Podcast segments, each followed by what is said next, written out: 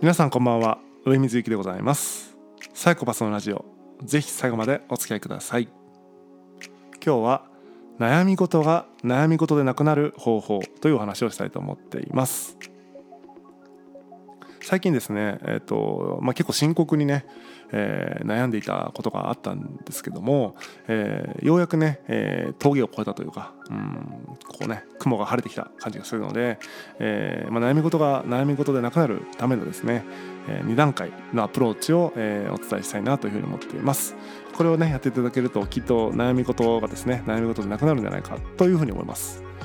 えー、まず1段階目なんですけどもこれはですねいろんな方が結構言ってることなんですが悩みをね、えー、書き出すってことなんですよね。でよくねその何に悩んでるますかっていう時に一言で言えない人って多分多いんですよね。えー、何に悩んでるのっていうとなんかあれもこれもなという感じであの事例ベースでねこんなことがあったあんなことがあったとか、えー、これは嫌だったとか気持ちとか事実とか、うん、物語とか いろんなものが混ざり合っててで結局何なのってなった時につまり何かってことが言えないっていう人が、え、多いと思うんですね。で悩みの悩みが、え、悩みであるゆえんはそこで、え、結局何に悩んでるか分かってない状態が悩みだと思うわけでございます。なのでまずは、えーと、そうやって言葉にね出して、えーと、なんだろうな、うん、こういうことがあって不満だとかこういうことがあって辛いとかなんとかだっていうことを事例ベースで喋るんじゃなくて、えー、それをね、えー、書いてみるとまずはね書き出してみるとで書き出してみると、えー、まずそれだけでね自分が何に悩んでるかっていうその散らかったものがね、えー、まず俯瞰して見れますよねその情報を。でその全ての情報を、えー、見ていくうちにですね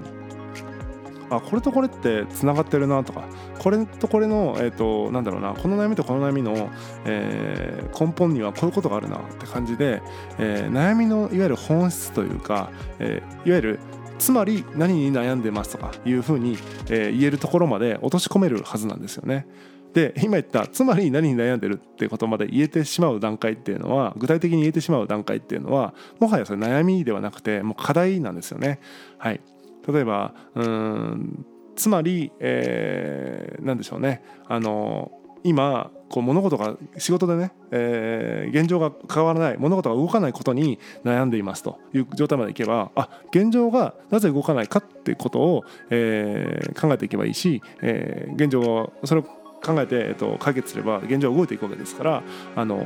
まあ、現状が動かないなかなかねあの状況が動かないっていうことにですね悩んでいる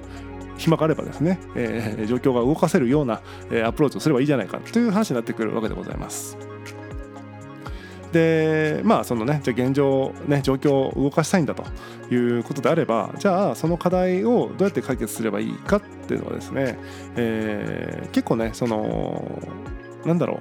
一般的な悩みであればですねもう検索すれば、えー、もうアプローチの方法見つかります、えー、人が悩むポイントってですねそこまでね、えーと特殊じゃないと思いますので、えー、ある程度の悩みは検索すれば同じようなことで悩んでた人っていうのは過去にいるはずで、えー、こんな風に乗り越えたとか、うん、こんなところにサポートをお願いしたとか分かんないけどそのとにかく探せば出てくると思います。なので、えーと、検索で出てくるような悩みであればあの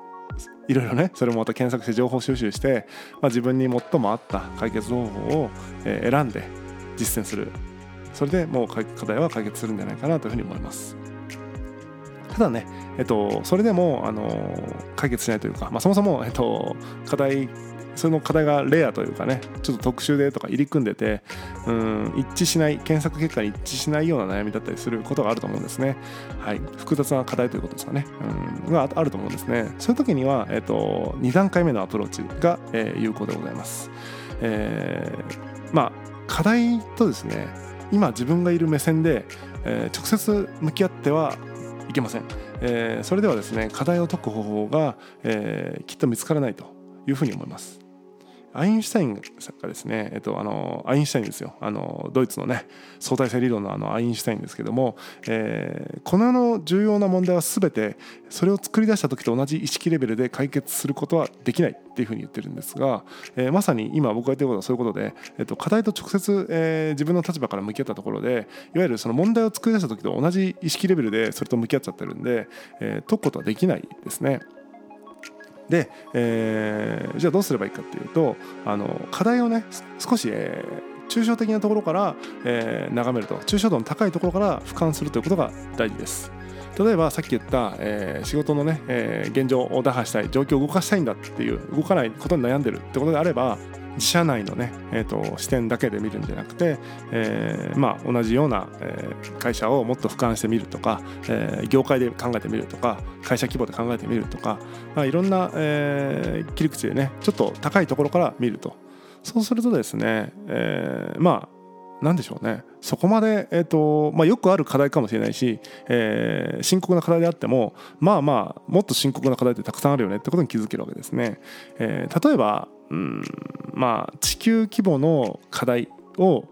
まあ、自分がこう課題に思っているとした時に地球人の目線で地球人の目線でそれと向き合ってもやっぱり解決しないんですよね、うん、難しいと。でも宇宙の目線で見るとまあこんなもんかというふうに思えたりすると。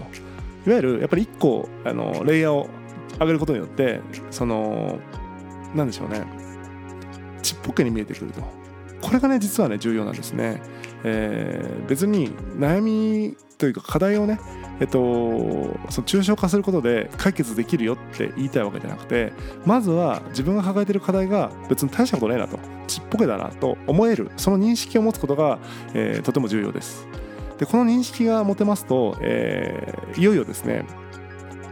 なんだろうな場合によってはその課題がそもそも課題なのかと別にもう無視していいんじゃないかってことになって課題自体が消えてなくなることもあれば、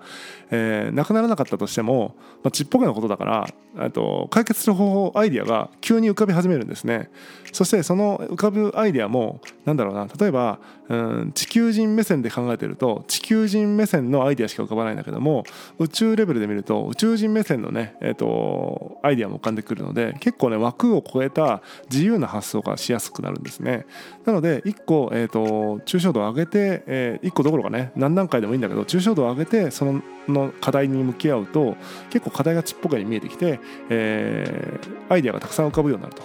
で認識としてもねちっぽけだなと思えてるので課題を解決するための、えー、エネルギーが湧いてくるというかできるような気がしてくるっていう、えー、効果があります。なので、えー、この2つですね試してみてください。悩みがあるときはまず何に悩んでいるのかを明確にするために、えー、ひたすらその悩みを書き出してみる。紙にね。で書き出したものを、えー、から、えー、つまり自分の課題は、えー、こここうだと、まあ、自分が今悩んでいることはこういうことだと。と一言で言えるところまで落とし込むと。でそれを解決するのにまずは、えー、検索すると。で検索して出てこないような悩みに関しては抽象度を上げて、えーまあ、ちっぽけな悩みだなというところまで認識を上げていくと、えー、そうすると、えー、おのずと解決する気力とか解決するアイデアが湧いてくるよっていうお話でした。是非ね、えー、今何か悩んでる方はですね、えー、この2段階のアプローチを試していただいて、えー、悩みが悩みでなくなるということをね、え実感していただきたいなというふうに思います。僕自身もですねまさにその、まあ、仕事のことでさっき言ったその現状をどう動かすかみたいなのはこのコロナの中でねかなり、えまあ、難しさを感じていたのでちょっと悩んでたんですけども、まあ、このまさにこの2段階のアプローチを自ら実践することでですね、えもはやね悩むどころかもうすごいちっぽけな悩みに思えて悩み、えー、ちっぽけな課題にね思えてきたので、えー、すごい前向きにね取り組めそうだなというところに来ております、えー、ぜひね皆さんも試してみていただけると、えー、嬉しいなというふうに思います、えー、本日は以上でございます。またお会いしましょう。さようなら。